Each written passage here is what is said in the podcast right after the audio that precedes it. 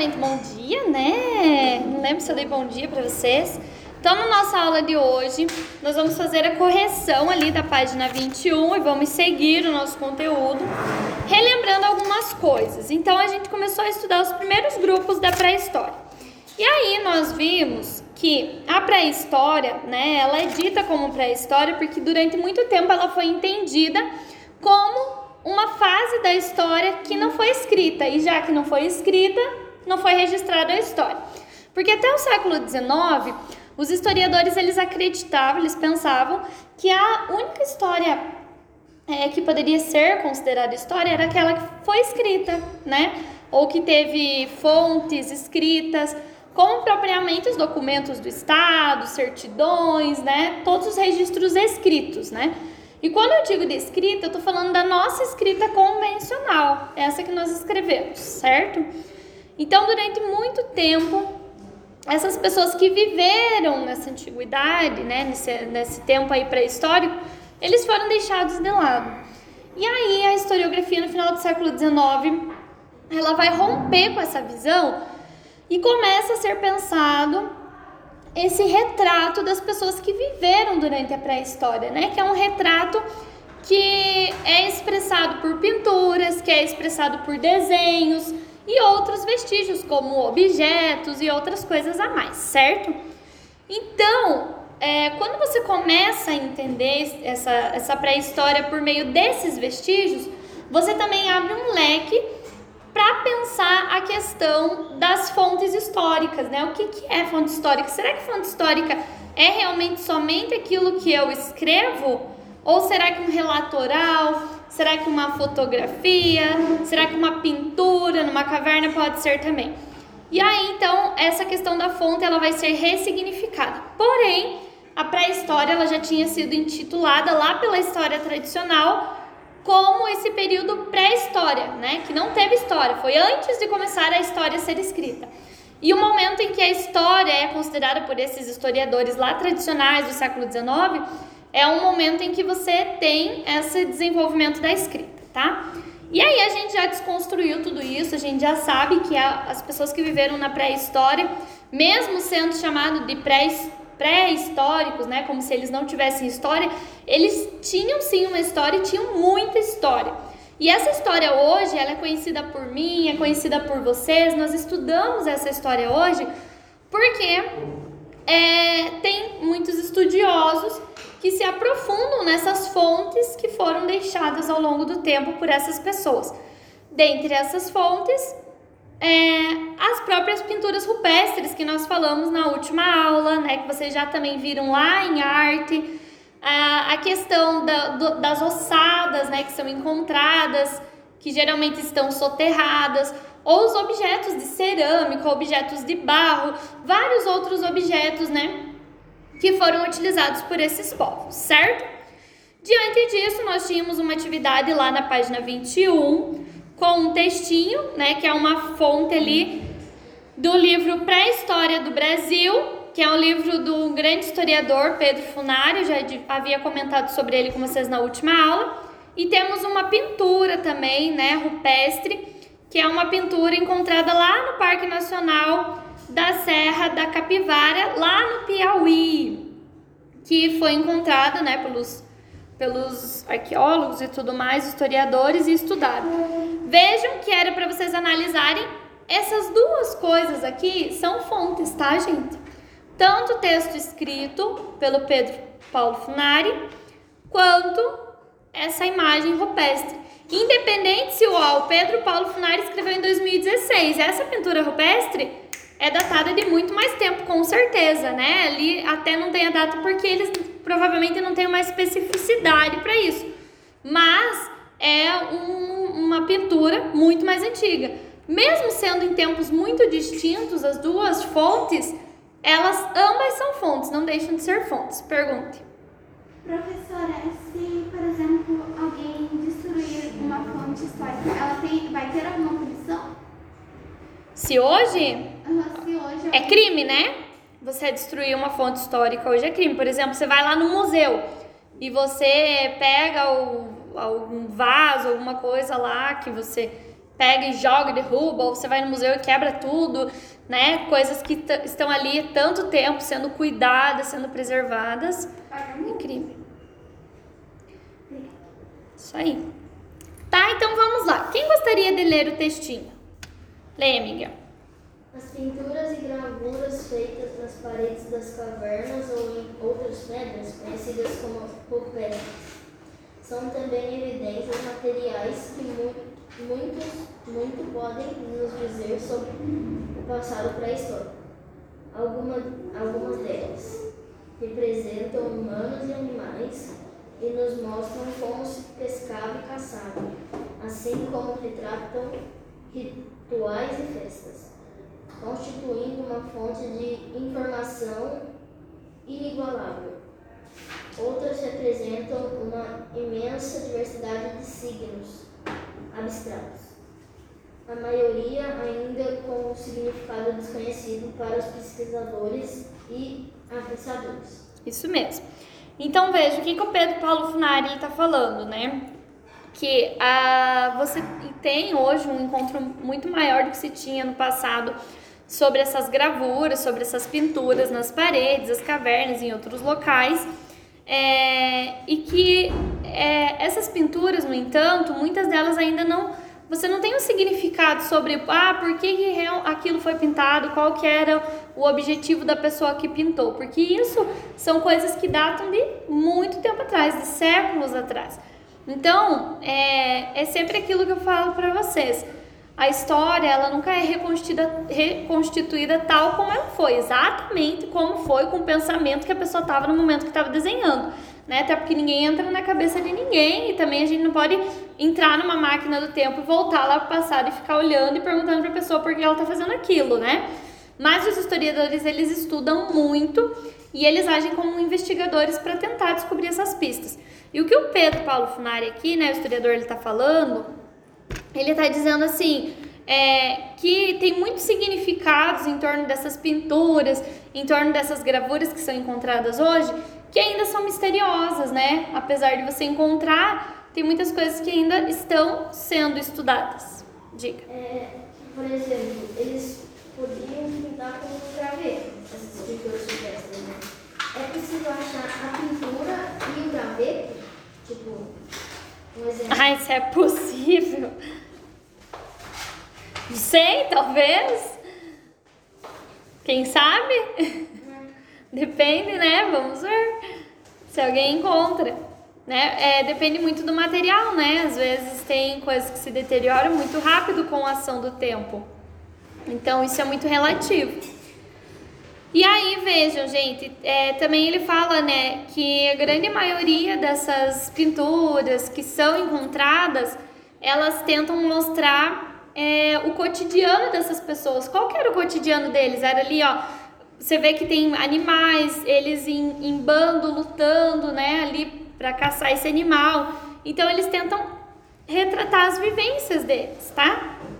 E a gente vai fazer uma atividade depois que vocês vão ter que representar, né, algo da sociedade de vocês. Se vocês pudessem deixar uma marca registrando qual que é a o que que hoje, né, marcaria a sociedade de vocês. Se vocês, como pessoas contemporâneas, né, se, se nós não tivéssemos uma produção escrita, se a gente tivesse representação por meio de desenhos, tá? Depois a gente vai fazer isso, mas vamos terminar a correção aqui.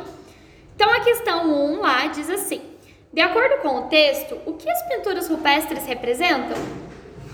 Uma evidência. Quem falou? Calma que eu não escutei.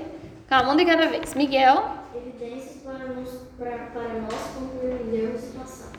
Também. São também evidências materiais que podem nos dizer sobre o passado do, do pré-histórico. Sim. Eu coloquei que representa uma coisa inigualável. Não ouvi, Jordana. Fale mais alto um pouquinho. Eu coloquei que representa uma coisa inigualável, como Também. Gustavo. Fale um pouquinho mais alto que a prof não ouviu. Eu coloquei representavam desenhos da pré-história dos homens das cavernas. Também. Então vejam lá. a principal coisa que a gente tem que entender, o que, que as pinturas rupestres representavam. Tudo que vocês falaram está certo. Mas a gente tem que ter um entendimento que sim, representava a vida cotidiana dessas pessoas, o dia a dia, as vivências do dia a dia dessas pessoas, tá? Naquela época. Por isso que você encontra essas pinturas rupestres com animais, né, sendo representados. Eles mesmos se representavam cavalos, mamutes. Então, muitas dessas pinturas você vai ter essas características apresentadas, porque eles tentam retratar a vida cotidiana deles. Certo? Beleza? Questão 2. Ao observar os elementos que aparecem nessa pintura rupestre, é possível definir o que foi representado? Por quê? Alguém fez essa? Diga, Jordana. Eu coloquei de sim, porque a gente pode ver um animal e várias pessoas estão caçar. Sim. Então você identifica o momento de caça, né? Júlia? Várias pessoas, porque parece que eles estão tentando caçar Também. Miguel? Eu coloquei que sim, pelas lanças na- nas mãos e o animal. Sim. Pedro? sim, representa uma questão e Sim. Gustavo? Sim, os nomes dos animais. Isso mesmo. Coloquei igual. Isso, então vejam. Que, que- você, quando você olha a imagem ali, o que, que ela está retratando? Um animal, ele está cercado por pessoas, um grupo de pessoas, né? Que dá pra gente perceber que é- são pessoas pela figuração que tem no desenho. E a gente pode tirar como conclusão que esse, é, essa imagem ela retrata um momento de caça, né? Então, um momento em que um grupo humano cercando um animal para caçar, certo? Beleza? Questão número 13, então. Que materiais os primeiros grupos humanos usavam para realizar as pinturas rupestres, como as observadas na imagem? Então, a gente falou sobre várias coisas, né? É, vamos lá, ver o que, que vocês escreveram. Carvão, sangue de animal. Isso, carvão, sangue de animal, Elementos da natureza. Elementos da natureza. Eu coloquei a mesma coisa, que é comida e Tá, quem colocou diferente? É, eu coloquei carvão, sangue animal e tintas feitas de fruta. Isso. Pedro? Eu fiz do sangue de animais, carvões e elementos naturais como Também, isso mesmo. Então, vejam, eles usavam também terra, tá, gente? Outra coisa que vocês podem acrescentar aí, terra ou pó. E eles pegavam a terra e o pó, misturavam com um pouquinho de água para eles pintarem. É, e os pincéis, geralmente, ou eles usavam o dedo, ou eles pegavam é, penas de animais, ou gravetos, tá? Então, esses, essa era a base de materiais que eles utilizavam, certo? Ontem eu fui no dentista e coloquei um espaçador aqui dentro. Eu não sei pra onde vai, eu não consigo chegar aqui. Eu tô muito. Certo, gente? Então, desses dos materiais, tranquilo. E a questão número 4, portanto, era para vocês fazerem no caderno, né? É, essa carteira aqui é de alguém, algum aluno da sua Kim? Provavelmente. Porque a gente acha que é desse tal do Vitor, que ninguém sabe quem é. Tem um Victor na chamada, ninguém sabe. Gente, essa carteira. Calma. É verdade, eu tô sabendo uma carteira. Porque seria a Natasha, o Antônio e esse Victor. Tá, continuando então a correção agora. Questão 4. Por que os pesquisadores ainda não conhecem o significado de todas as pinturas? Porque não foi possível. Calma, um de cada vez. Jordana. Porque nem todas as pinturas são claras para podermos entendê-las e compreendê-las. Pois são muito antigas, então para nós é uma coisa e para eles é outra coisa. Não pode significar uma coisa pra gente, entender alguma coisa e para eles era já outra coisa. Sim, mas principalmente, principal coisa, porque o historiador, o pesquisador, ele não vai reconstruir o passado tal como foi, mas ele vai gerar interpretações sobre esse passado. tá? Então o passado ele é interpretado, ele não é reconstituído exatamente como foi.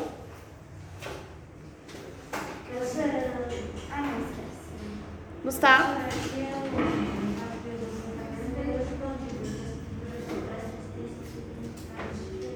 Gustavo? Também isso. Miguel? Eu coloquei. Porque os pesquisadores não conhecem o significado de todas as pinturas rupestres, pois não tem como saber o que eles estavam pensando na hora e o que eles queriam representar. Isso. Mas principalmente eu quero que vocês escrevam. Porque os pesquisadores não podem reconstituir o passado tal como ele foi, mas podem atribuir interpretações. Então, porque os pesquisadores não reconstituem o passado tal como foi.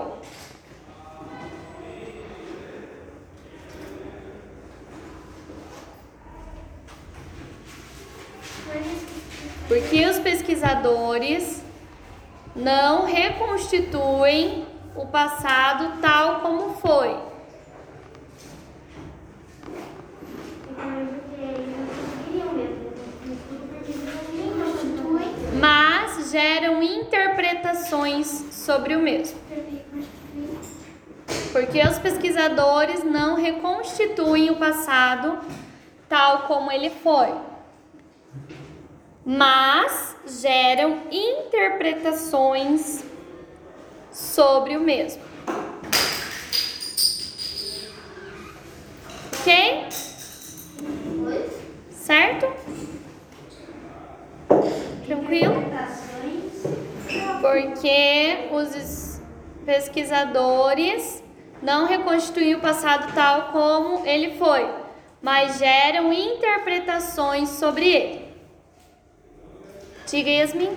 Prof, eu vi essa imagem desse esqueleto aqui. Ele era um humano ou era uma consegui- Daqui a pouco vamos falar sobre isso, só um pouquinho, tá, Yasmin? Vamos com calma.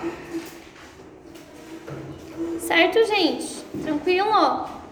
Então agora o que vocês vão fazer? Eu vou dar uma folha para vocês.